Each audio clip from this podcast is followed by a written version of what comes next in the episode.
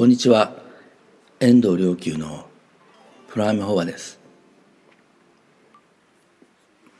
瞑想状態に入ることを仏教では三枚と言います。これはあのサンスクリットのサマディの、まあ、漢字に当て字にしてなった言葉ですけどそれで対象とまあ一体化することをいわゆるまあサマディ三枚と言います。えー、ですからまあそれが日常的な言葉になって例えば、えー、遊び三昧とか宝刀三昧とか贅沢三昧なんていう言葉もありますね。えー、何か、まあ、我を忘れて夢中になって対象と一体となることえこれをまあ言うわけです。もちろんもともとの意味は、まあ、あの精神心身が統一されて、えその対象と一体になることを、まあ、言うので、えー、座禅三昧あるいは念仏三昧という言葉がもともとの用語です。えー、浄土教ではあの阿弥陀如来と、えー、合一するそしてまあそのために一心に、えー、観想といってまあ観光の観に想像の想、えー、つまり、えー、心に仏を思ういながら統一していくということをまあそれがまあ伝統的な、えー、修行法でまあ、約2000年前に始まった大乗仏教の、えー、発生とともにえー、あった、まあ、修行法の基本大乗仏教の修行の基本です。あのよく、えーとまあ、瞑想的な座禅が、えー、大乗仏教のあの基本だというふうに、えー、思われる方が、まあ、いらっしゃると思うんですけど実は大乗仏教はそういうイメージ法仏をイメージするところが、まあ、土台になって発生して、まあ、やがてこれが中国に行って、えー、中国の、座禅の4代目ぐらいまでの人だったかな、え、この、禅の、歴史を書いた本の中に、え、念仏三昧によってまああの悟りを得るという言葉が、まあ、書かれています。とそれはともかくとして、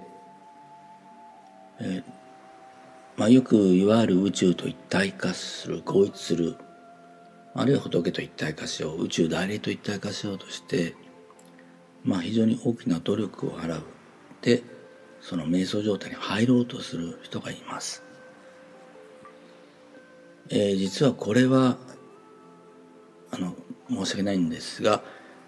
結構無駄な努力ではあるんですね。えー、なぜかというと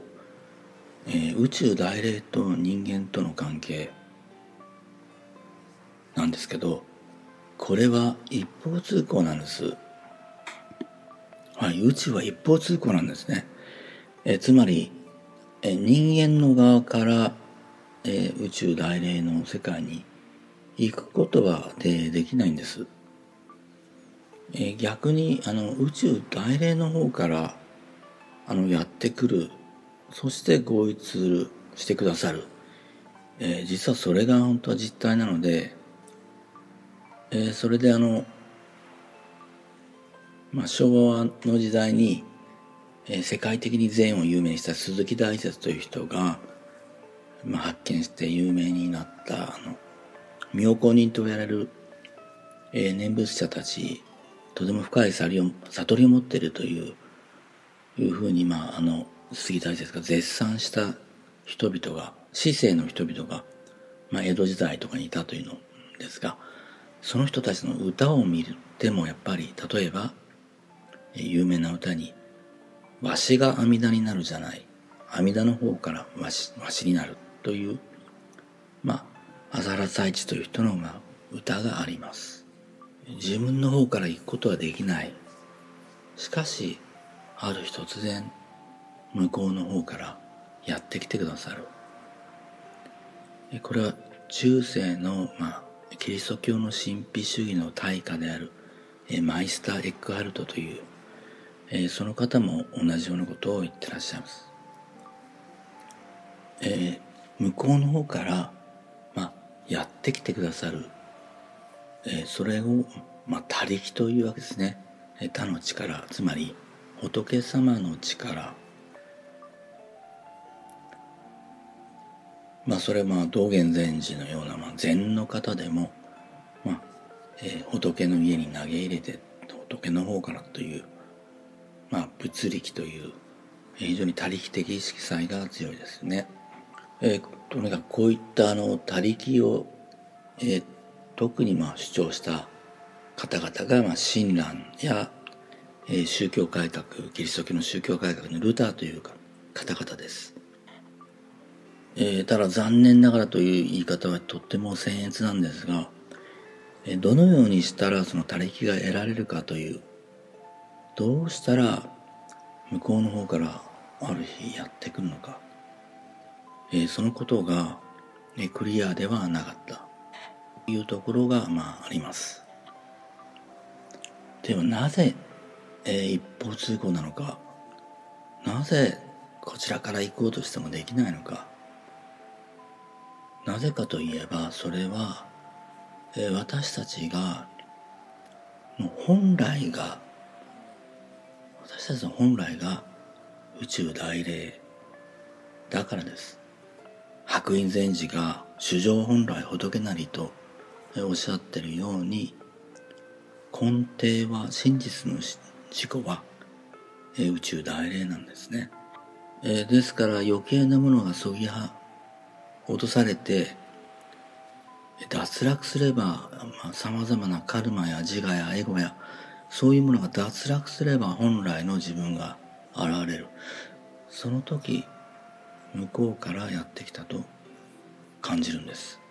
何がやってきたかというとそれは宇宙大霊。人によってはそれは阿弥陀如来でしょうし人によっては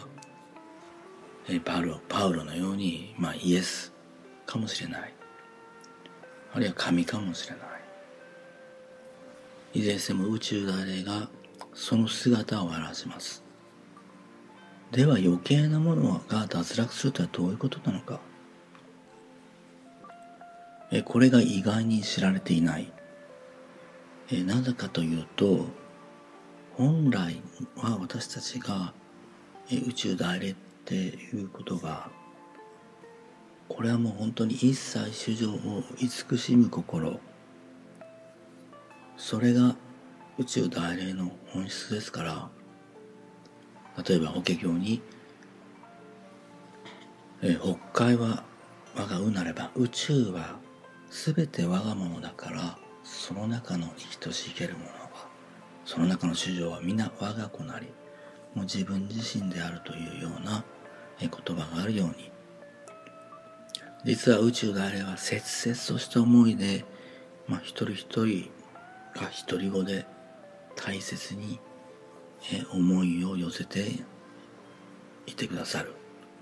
本来の私たちは本来のあなたは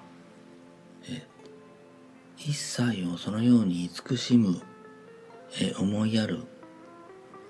そういう心にえ溢れているはずなんです。